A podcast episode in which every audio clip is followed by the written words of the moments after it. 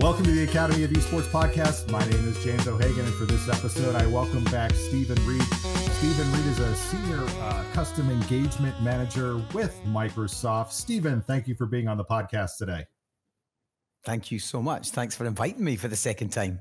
For the second time, and what we are doing this uh, this episode is in promotion of the Games Make a Difference Symposium, which will be at Purdue University, April eighth, down in West Lafayette, Indiana. Stephen, it's it, again, it's going to be a little different than where you are right now in the world. Uh, West Lafayette, Indiana, is its own unique place, and I can't wait to show it to you, my own alma mater, my campus. But before we get into a bit of the meat of the conversation around the symposium and some of the current work that you're doing, I have some questions for you, different than the last time, because the last sure. time we jumped right in. Um, but these are to help people get to know you a little better. So, number one, uh, what's a game, and it doesn't have to be a video game, that stands out as having been important to you at some point in your life, and why was that experience meaningful? That's a really good question. And I immediately go to Command and Conquer Red Alert for two reasons. Um, the first is uh, I was heavily bullied at school, like really badly bullied for consistently for years, for a whole variety of reasons that I won't go into, but some uh, really difficult situations that that led to, to other kids isolating me. And so I and and I didn't have deep connections as as with friends at school. And then I met one very good friend who has who we have traveled together throughout life and in fact I was playing Command and Conquer with him yesterday and he and I discovered Command and Conquer together. Um, he lived in the street next to me, and I said to him, "I play this game, and and and you control tanks, and I control tanks." And then we tried to fight each other, and he was like, "Sure, I'll do that." And it was PlayStation One, and we used a link lead and he was uh, he was he's he's gone on to become an electrician and at the time he extended the link lead so that we and we tried to run a link lead from his house right across the street. Cars drove over it and everything into his into my house, and it never really worked because the tech. But it was what we tried. It was so good. Anyway, that game was my social salvation uh, in terms of giving me a place to be and someone to be there with. Um, and he play, he traditionally played the Allies. I traditionally played the uh, the Soviet uh, army, and and and we uh, we played an alternative World War II together for many years, and and of course other things came from that. But that was my that was my salvation in that in that sort of uh, difficult bubble and brought me a friend for life. The second reason I put that game out there is because it was then the very first game that I ever taught with. I've taught with 140 games uh, now in my career. In over 70 countries. Um, but that was the first game because I knew it so well and it was the alternative World War II. I was invited to do a history unit um, when I was uh, when I was f- first starting out, and I was like, I know what we could do. It was a World War II. Uh, you had to teach the Maginot Line and the importance of the French border and the Germans and so on. And I was like, I know what we could do, and it led to weeks and weeks and weeks of students playing Command and Conquer, and really deeply understanding the European geography and the political um, over, uh, you know, the, the, the overtones, and understand. I mean, I had students that could tell me exactly where Trieste was and why it was significant in World War II because they had either conquered or liberated it as part of our unit of Command and Conquer Red Alert. And the other teachers at the time were like, How do your students know so much about both European geography and European history? And I was just like, Because we play games. Um, and so that game has been significant for those two reasons. And uh, if you would like a few some more details about Stephen's experiences with that game and teaching with the games, first episode of the podcast that Steve and I did, we went into quite a bit of depth about that. I we won't go rehash my my side of the story, but uh, there's a lot of depth in that in that what with Stephen just shared. Uh, but for the second question, little different question here. Uh, maybe it's totally eccentric, or maybe it's quite traditional. But what is your superpower? That thing that you do better than most people, or what do you wish you could do? Oh, so I'm gonna.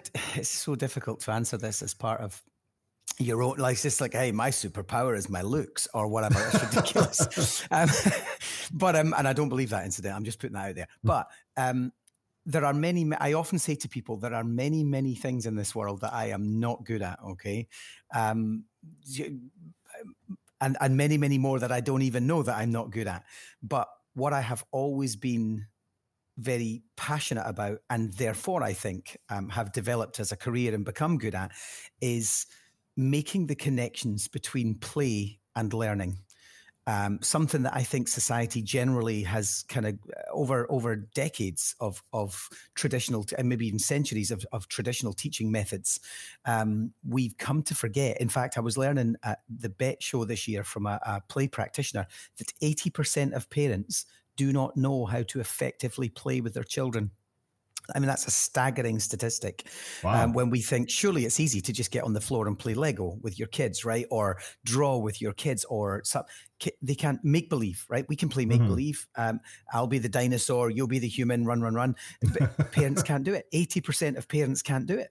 Um, they've no idea how to do it. And that creates huge amounts of disconnect, which in turn perpetuates because then each new generation of children don't know how to play with their children. Mm-hmm. And yet we all start as playful creatures. We all start as the, the, you know, we all imagine, we all have little figures that we play with, we all make believe, we all um, build things and create things and then stand on them them after when we're finished or whatever. Uh, we climb trees creatively.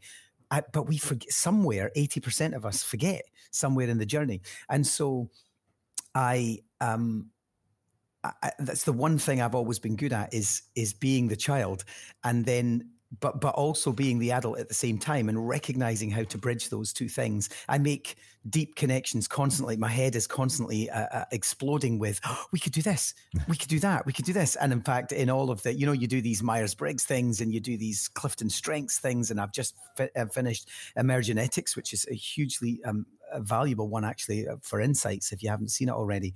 Um, but I've I've just completed all of those, and every single one of them comes out that I am ideator creator and strategic thinker. So it, I, I, that's what I'm good at. That's my superpower. You want an idea and you want to know how to make it work in the in, in the realm of education and play. Um, I'm your guy. Well, and again, what I wish I could do was fly. way, way, way, to bring it back simply. Uh, that would certainly make your international travel a little bit easier too if you could oh, just oh, fly. Yeah.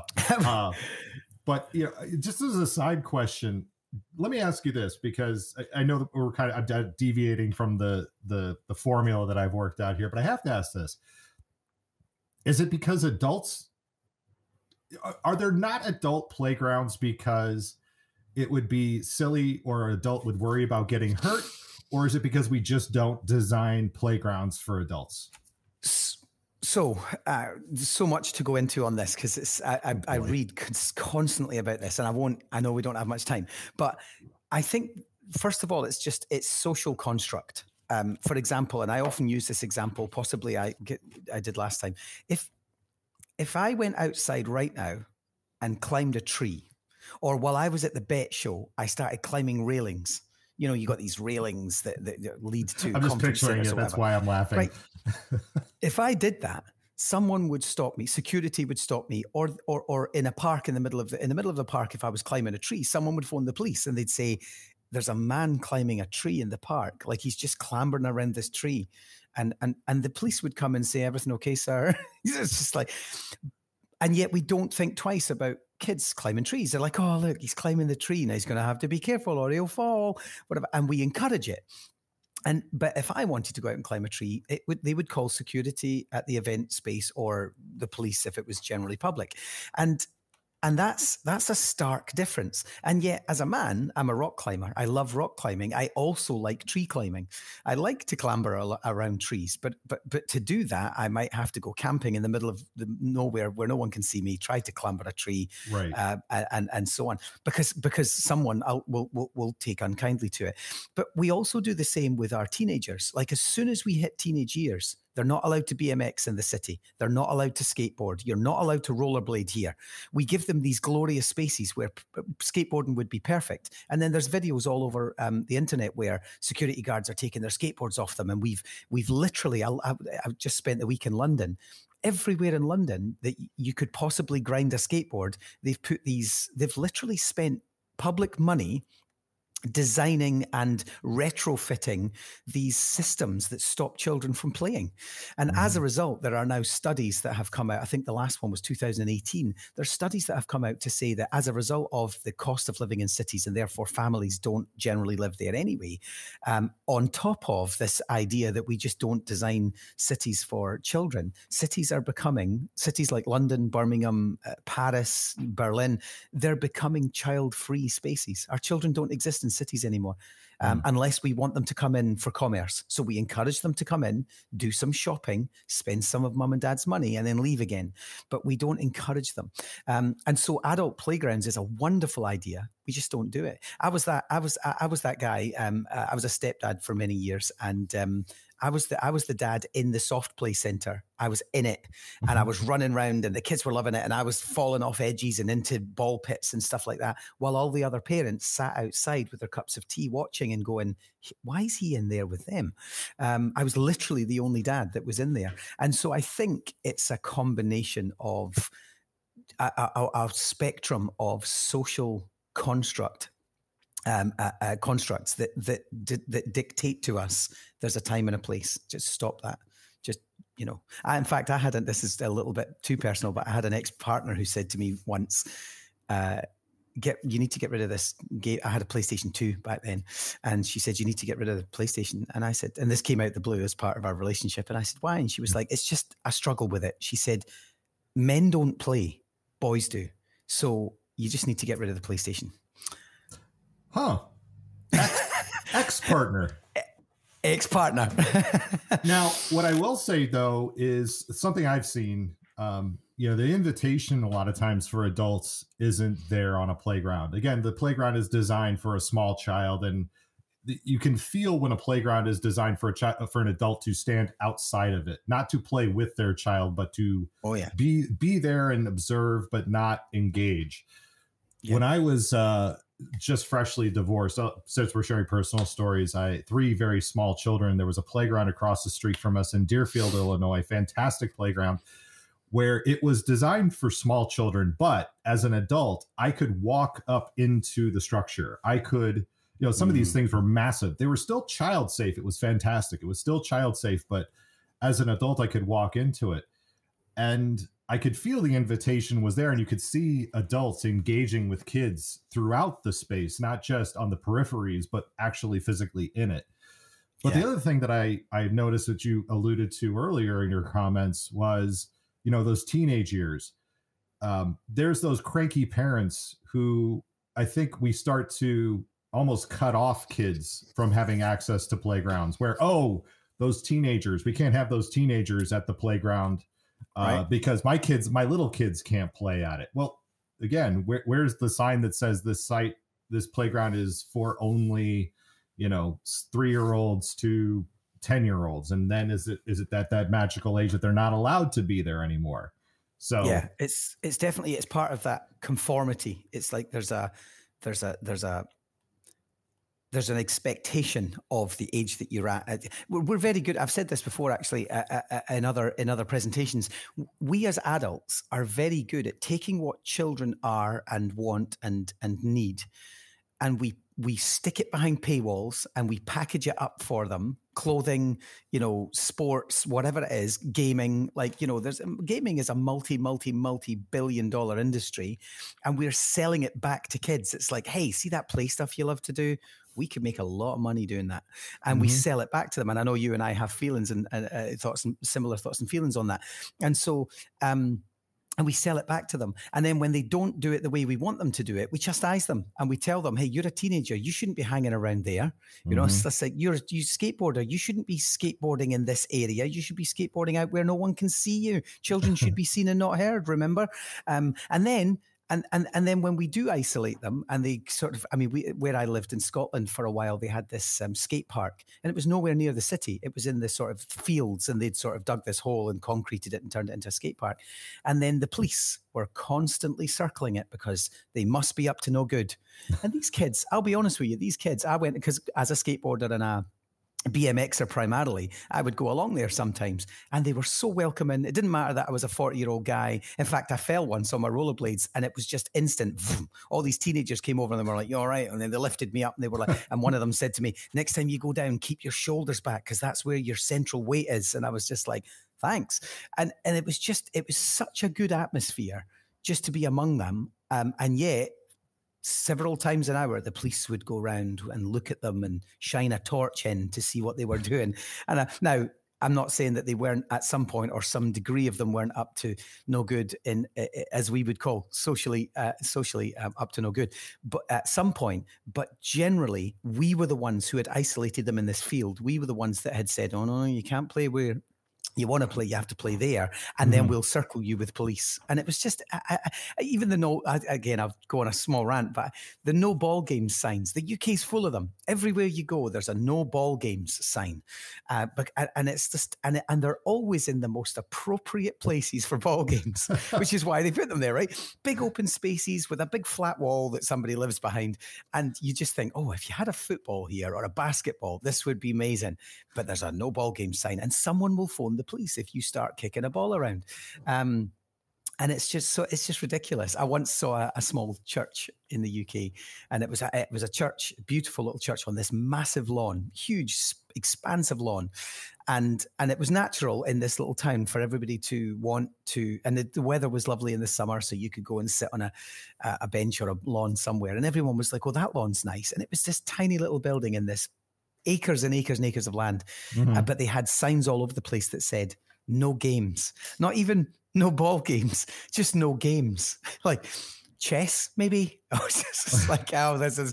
You know, I, I just I love that because it's and it's stuck with me. It's like, why are we constantly caging the play space?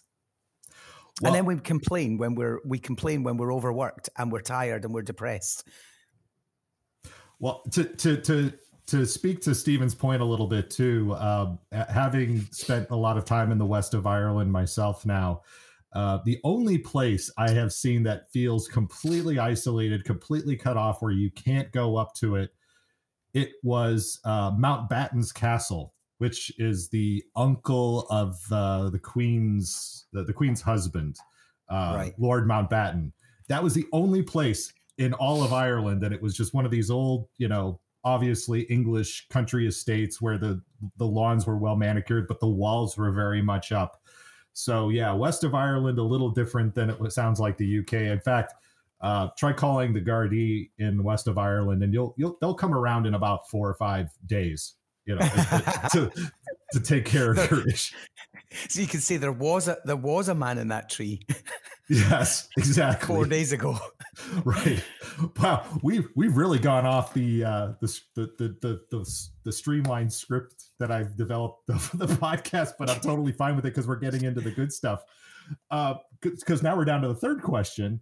Uh name that one song whenever it hits your speakers, you're gonna sing along to it, whether you sing poorly uh, or fantastically uh, who knows how I sing, and I daren't record myself and find out. But um, but I love it. I love singing. I love dancing, and I um, and I quite often dance in the house, regardless. But I'll also dance publicly. But there's so many songs, and I could go into so many groups that I love. I like a lot of sort of uh, in. So, so one of the issues is I like a lot of uh, instrumental electronica. So things like Röyksopp, for example, um, from Norway. And so I I lyrics wise are quite lacking but if i but if i had to choose a song that when it comes on the radio i absolutely have to uh, sing it's the never ending story because oh that's oh just God. that was my entire childhood anyway. Um, and then when it comes on the radio it's just like boom. And i remember watching um, stranger things and they did the whole never end spoilers there's a never ending story uh, scene a wonderful never ending story scene in stranger things and it was just the best Again, did you cry when the horse go, when they go to the the swamp? Oh, the swamps of sadness and losing yeah. losing Who doesn't cry? Look, if you if you didn't cry from the swamps of sadness, I'm sorry. You, you, Get yourself just, checked.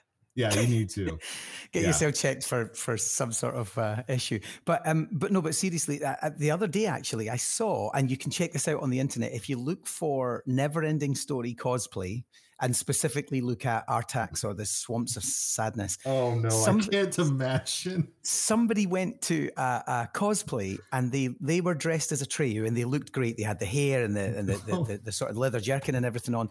And then all they had was a piece of leather which no. led to a horse's head.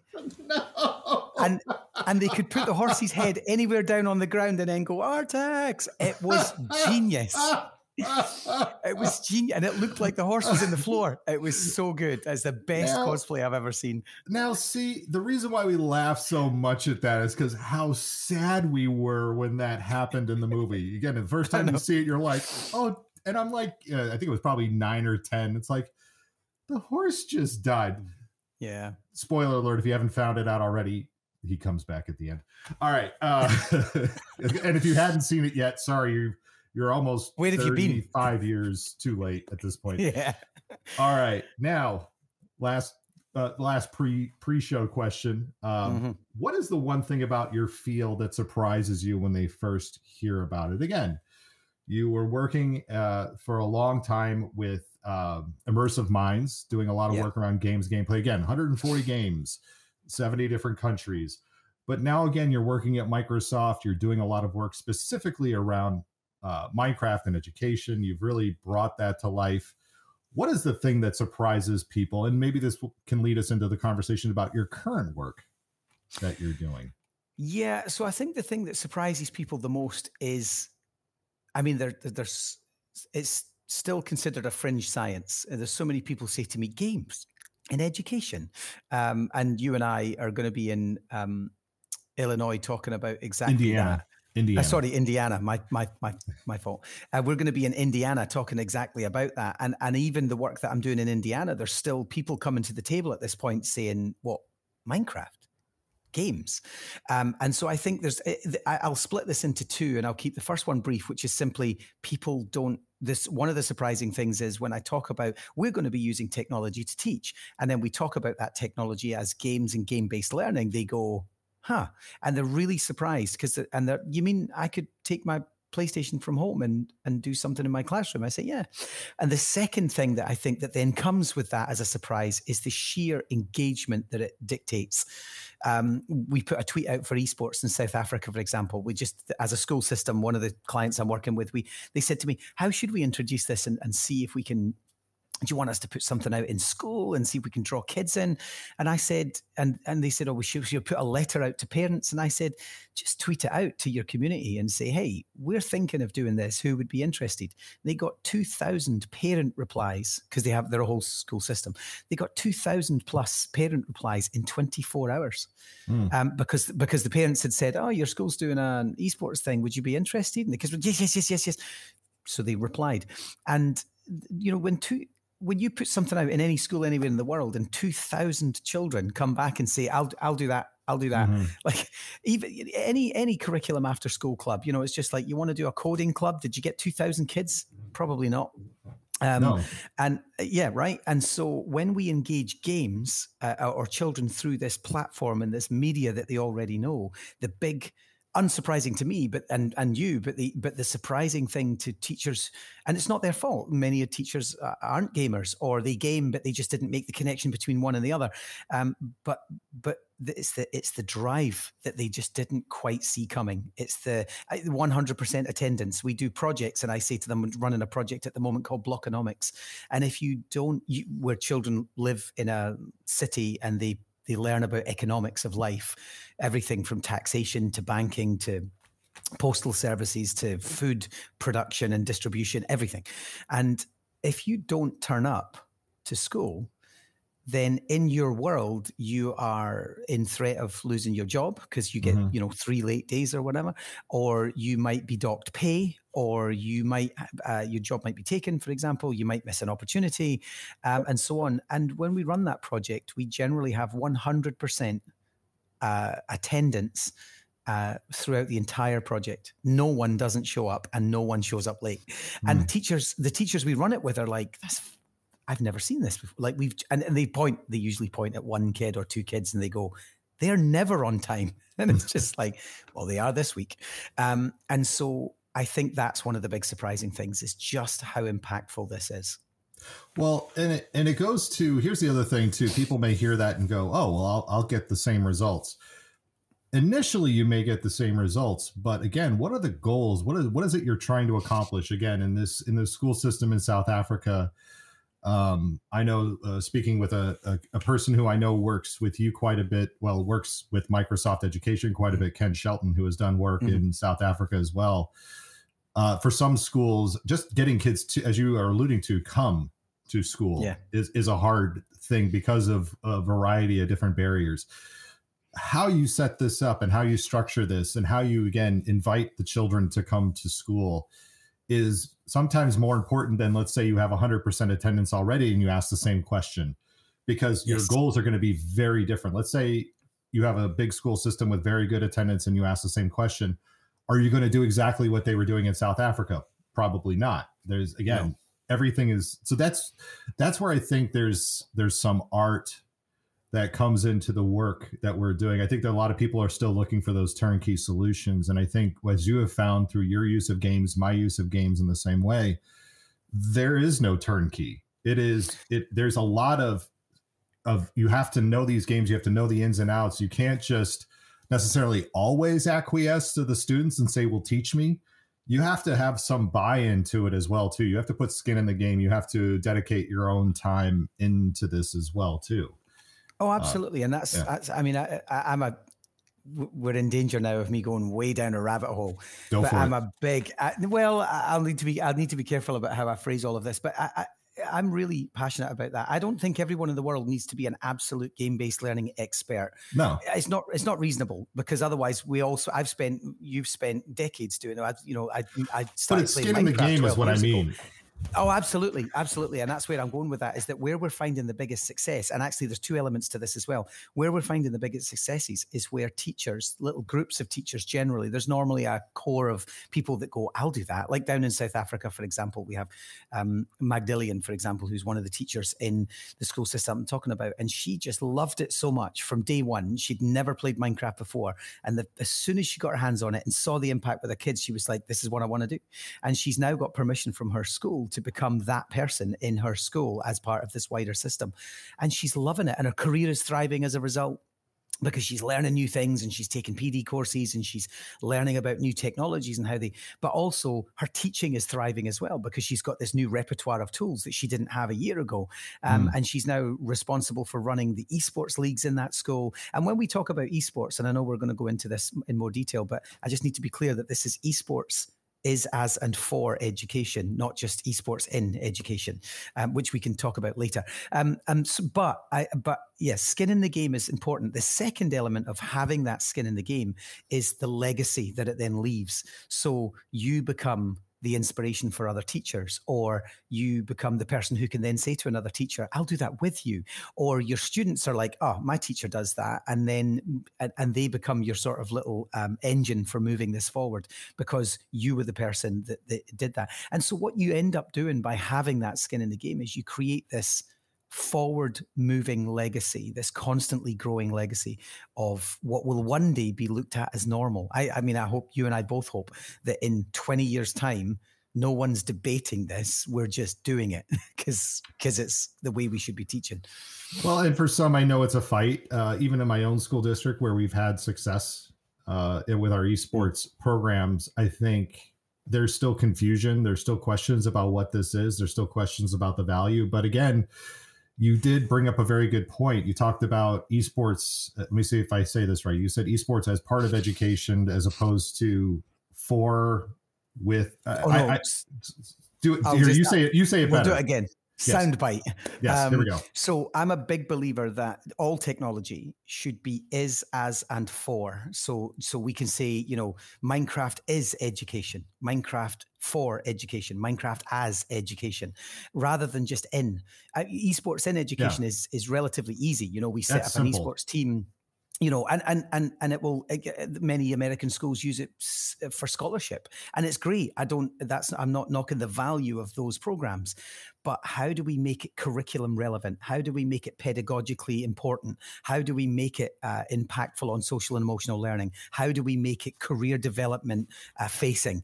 And mm. so, if we can take esports and make it is as and for education at every step of the way, then we are more likely to get the buy-in of our governments and our district authorities and and even the teachers on the ground rather than just saying hey everyone we're going to run an esports program and we'll see how it works out. We'll get some kids along. We'll have some prizes. That's great but we need to make it we need to make it educationally relevant for me to certainly for me to be interested in, and involved. Well and i hope to uh, again as another plug for the symposium april 8th at purdue university uh, we did not really bring in a lot of gamers per se this mm. is when you look at the when you look at the agenda of speakers, it is more from the academic, looking at things from a socially connected aspect. As you because as you alerted to, esports in education or gaming in education is nice, but the impact is the all the other parts of it, especially when you're talking about now things at a university level. Uh, it was nice for for last couple of years that we've seen a business major certificate in esports, a, uh you know, a uh, hotel restaurant management certificate in esports, a oh, I can now do a, a an arena thing. Okay, cool. But yeah. really, when I look at things, I and I look at again a, a, university like Purdue, which has a history of patent development, which has a history of engineering development. I look at that and go, now let's take that gaming love, that intrinsic motivation around it, and let's turn that into research. Let's turn that into building the faster computer the the the the nanotechnology that's going to take those computers because again nothing nothing that that makes a gamer more upset than lag. So let's oh, develop yeah. the technologies to cut down on that lag and then that makes everything a little better. Yeah. Um, you know those are the things i think people very easily miss in all this but what I also think that a lot of people are missing, especially because again, we've talked about in our last uh, conversation that we had about how a lot of games are pulled off the you know the, the the the education games don't have a lot of value. Microsoft's Minecraft is not an education game, but it now has a very big position in education. Hmm. And you've developed something new related to the current crisis that's going on, the war. Let's just call it what it is. It's a war in yeah, Ukraine. Nice. Um, yeah. And as a history teacher myself, as a I minored in history with a focus on World War II, Cold War, and Eastern and Soviet Russian history, and I'm watching this, trying to explain this to kids, and it, as much as it, a kid would, I would love to break it down to a 30 second TikTok video. There are layers on this that can't be i think transferred as well in a tiktok video as as you're alluding to with the work that you're doing. Talk about with with what uh, you are working on with minecraft and the ukraine war russian ukraine war sure. Right yeah. so so many years ago 2015 was the height of the ref what we called the refugee crisis in europe. Um, when uh, the Arab Spring uh, had begun to unfold and the conflict in Syria and uh, Libya and Egypt were was having issues and so on, and people were were uh, moving into Europe as a result. So we're talking specifically about the movement of people as refugees, and politically. Europe had a real issue with that. Now, I, I could go into so much depth about how, at the time, we argued why those people shouldn't be allowed in Europe and then the Ukraine, uh, we have a the Ukrainian conflict starts, and everyone's like, "Come in, come in, you're welcome, you're welcome, you're white just like us. Come on, come on, come on." And and I've just put a Facebook post out about how strange this all seems from a British and European perspective on that front. But we won't go into that in depth simply because the movement of people is the same anywhere in the world, and we should all be worried about the the, the, the forced movement of any of our brothers and sisters. And so at the time, I was working in schools in across the UK as well as parts of the other world. But in the UK, of course, I have a sense of pride in the way that our students are raised and taught. And what I was hearing from some kids, because I, I, when I'm in schools, I quite often talk about if we're doing a history lesson, I'll quite often say, "Hey, what do you think about this?" And then we get the you know the feedback, and it's just small conversation, but I'm just chipping away and researching. And I was hearing things like, you know, 11 year old boys were saying to me, uh, yeah, refugees, they come over here and they take our jobs. And I was like, you're 11, you don't have a job. And they're like, well, that's what my dad says. Oh, and boy. so suddenly I was listening to this rhetoric, which, let's face it, the British media was not helping the British media was perpetuating the idea that refugees are thieves and refugees will come and take your jobs and refugees will flood your cities. And the reason and you can't have healthcare into, is because of refugees. And this led into the start of the, the movement, the Brexit movement, and a, lot. Which absolutely, I mean, Brexit was was founded on the idea that we needed to secure our borders. Um, and so you have an island. So, I know, right? this is crazy. Um, and so, what was really interesting about all of that was that I was hearing this sort of negative uh, rhetoric. Now, I, it is not. Sometimes I think it is my job, but we have to be very careful about what we. It, it's not for me to tell a child that they should think and vote politically in a certain way. I want them to be nice, kind, empathetic people. Mm-hmm. I want them to go out into the world and be good citizens. But it's not up to me to say you can't vote conservative. You can't vote Republican. That's ridiculous. You can't vote de- Democrat. That's ridiculous. Um, you can't vote for him or her. Um, and so we have to be super careful about that, of course, because we, you know, there's a fine line between that education and that sort of like political um, nudging or even brainwashing. And so we need to be super careful. I mean, and I know there's a lots of big things coming out just now with the banning of books, and it's just I, we need to be so careful about how we how we how we traverse this um, this landscape. And so, but what we can do is we can help our children to see the world through different lenses. And so between 2015 and 2018, I took it upon myself to develop, and, and the wonderful team behind Immersive Minds, we developed uh, what we called the Refugee Crisis Minecraft World. And that was a series of lessons uh, based around discussion points, think, deep thinking, human relevant uh, discussion points that they, that they met as they moved through a Minecraft world. So, part one, for example, is literally called Leaving Home. And you follow a series of uh, you follow a narrative in Minecraft where you speak to your granddad who says, "Look, I can't come with you. Your mum and dad went ahead to find safe passage and they haven't come back. You're going to have to leave." And we used this narrative because we worked with refugee um, uh, charities in the UK, and this was a very real story. Many children's parents or one parent leaves to go find safe packet passage, doesn't come back for a variety of reasons, uh, her, terrible reasons, and and the child is left to then go themselves. Or alternatively, they have to go themselves and maybe their parents or their grandparents are already gone or struggling or ill health or injured and can't come with them. And so children are leaving on their own. And we've heard about this all over the world. There's children standing at borders asking to get in. And and it's harrowing. And so what I, so we started with session section one. You leave your granddad, you've lost your parents. How do we navigate this world? and so uh, and they have to cheat the, the, there's little games where they have to go upstairs and they have to pack three things and they have to make a choice of all these objects that we've given them and things. They then have to uh, go and speak to strangers. And it's funny because in, again the british children and i set this up i'll just caveat this by saying that i set the whole thing up to look and feel like a british town. Red bro, you know, Middle England, red uh, brick housing in rows, shops, amenities, car parks. It was it felt very European, or certainly very British. And then, as part of the initial lesson, I set up these breaking news, almost like fake BBC reports that said. Britain is under attack. We're being hmm. shelled. Um, many citizens are being told to go to Morocco, get on a boat, and get get across to Europe and then move on to Africa because Europe is also in danger.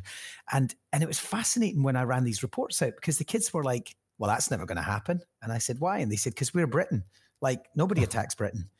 Fascinating stuff, you know, like these these assumptions that we make about how our our troops can go anywhere they want, but no one's coming here. That's ridiculous. Mm-hmm. And so I, that view of the world is is is really interesting to me. And so uh, then they, they I'll I'll keep it short because I know we've not got much time. But the narrative followed these same children then through talking to strangers to then be told where to go, and then there was discussion points around like, can you trust these people?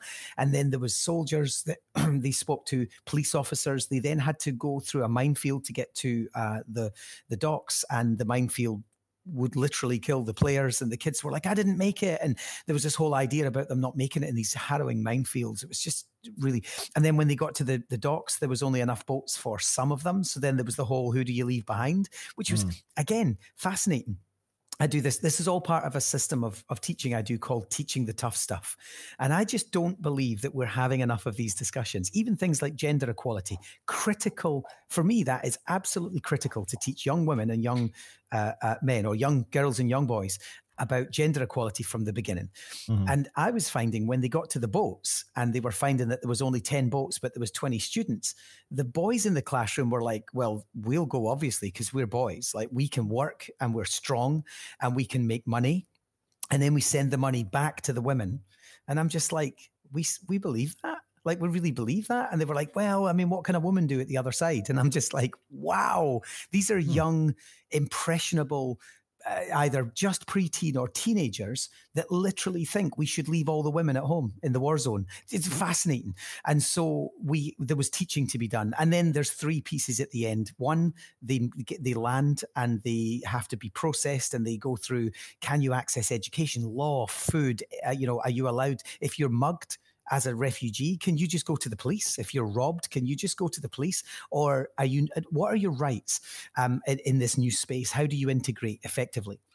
The second was uh, the human aspect of building uh, affordable housing and allowing people to live uh, with dignity when they arrive. And then the third was your safe space, which I'll tell you more about in a second because I can see you want to talk. well, I, I, think the the only thing that that I think is very different from the 2015 Arab Spring versus now with this humanitarian crisis of around, I think it said 3.5 million Ukrainians now have have gone into Poland, and and and in fact, uh, the area that I live, 10 million here, have left. T- is yeah. it 10? T- it's up to t- 10 million have been displaced. Yeah.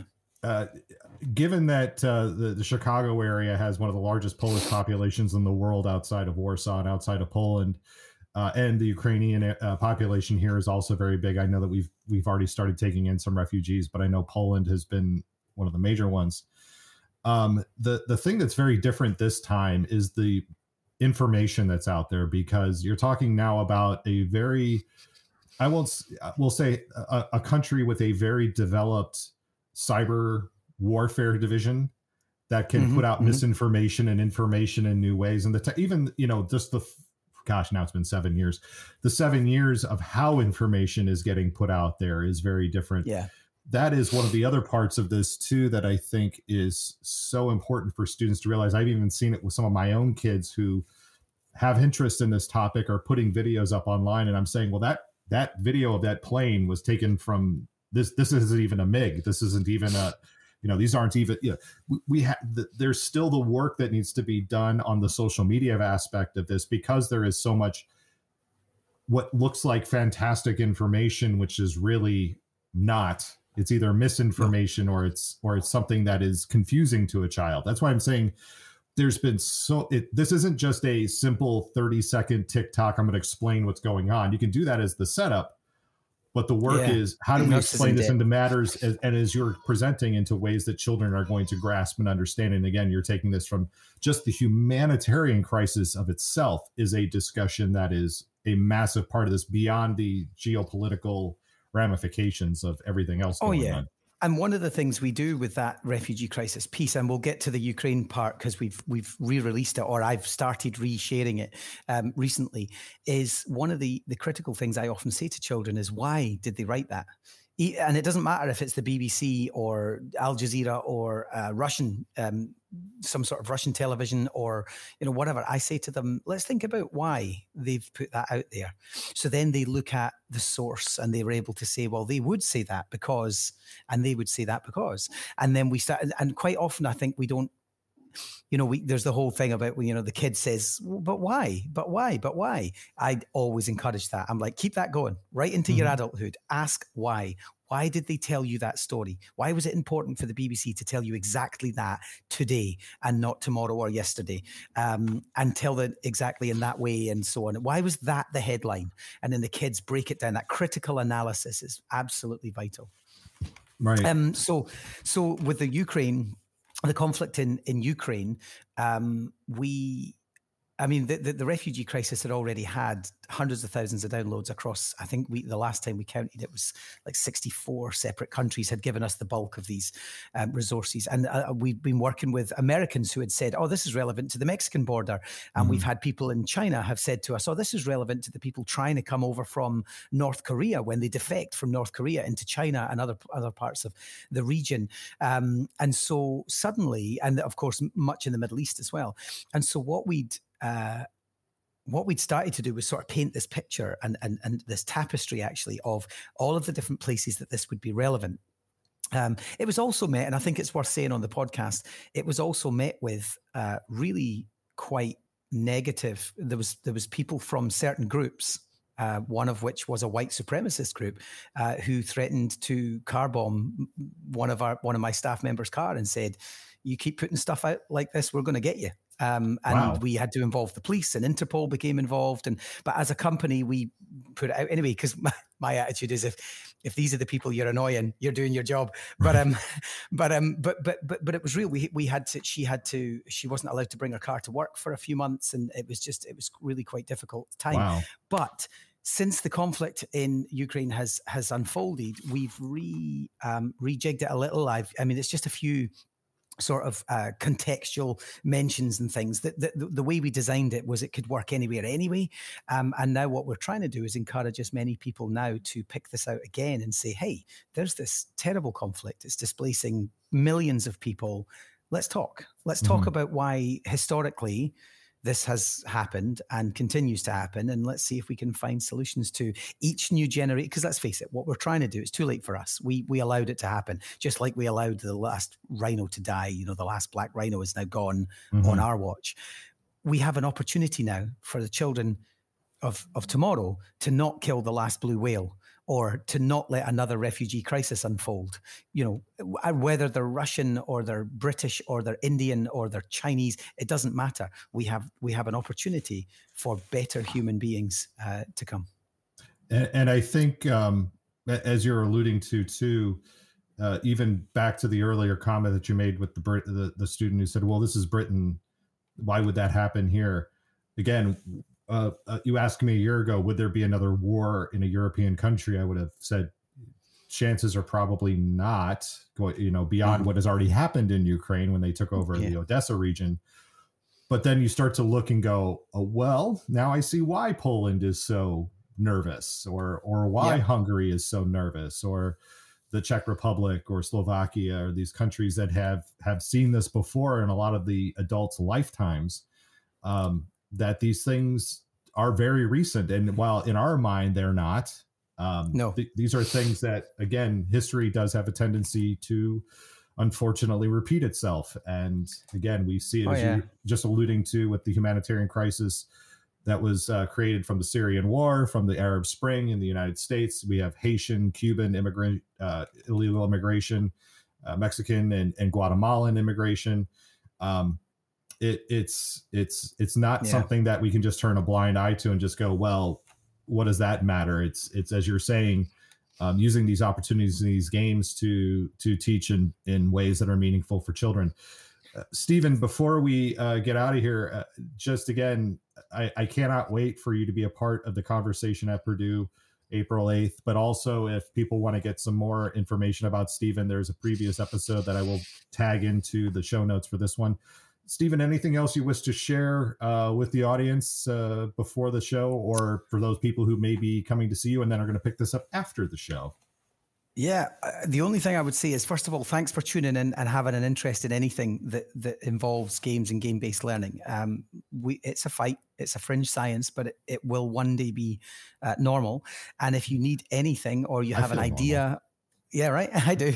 Um, and if you if you wanna if you have an idea or you have a project or you don't know where to get started or you want to pick up esports or you like the idea of the refugee crisis or gender equality or any of the teaching the tough stuff, anything at all, uh, my uh, Twitter is right below. Please reach out, follow me, reach out, and um, we'll uh, we'll make it happen. That's Stephen Reid edu. That's uh, Reid spelled R E I D for those of you who are listening. So, oh, yeah, and again, I will I will have a link to Stephen's uh, Twitter handle in the show notes as well. Stephen Reid, uh, community. Uh, now I forget what your title was at Customer Microsoft. Engagement PM. Customer Engagement PM, Scotsman, proud Scotsman.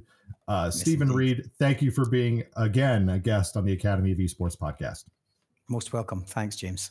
That will do it for this week on the Academy of Esports. I've been your host, James O'Hagan.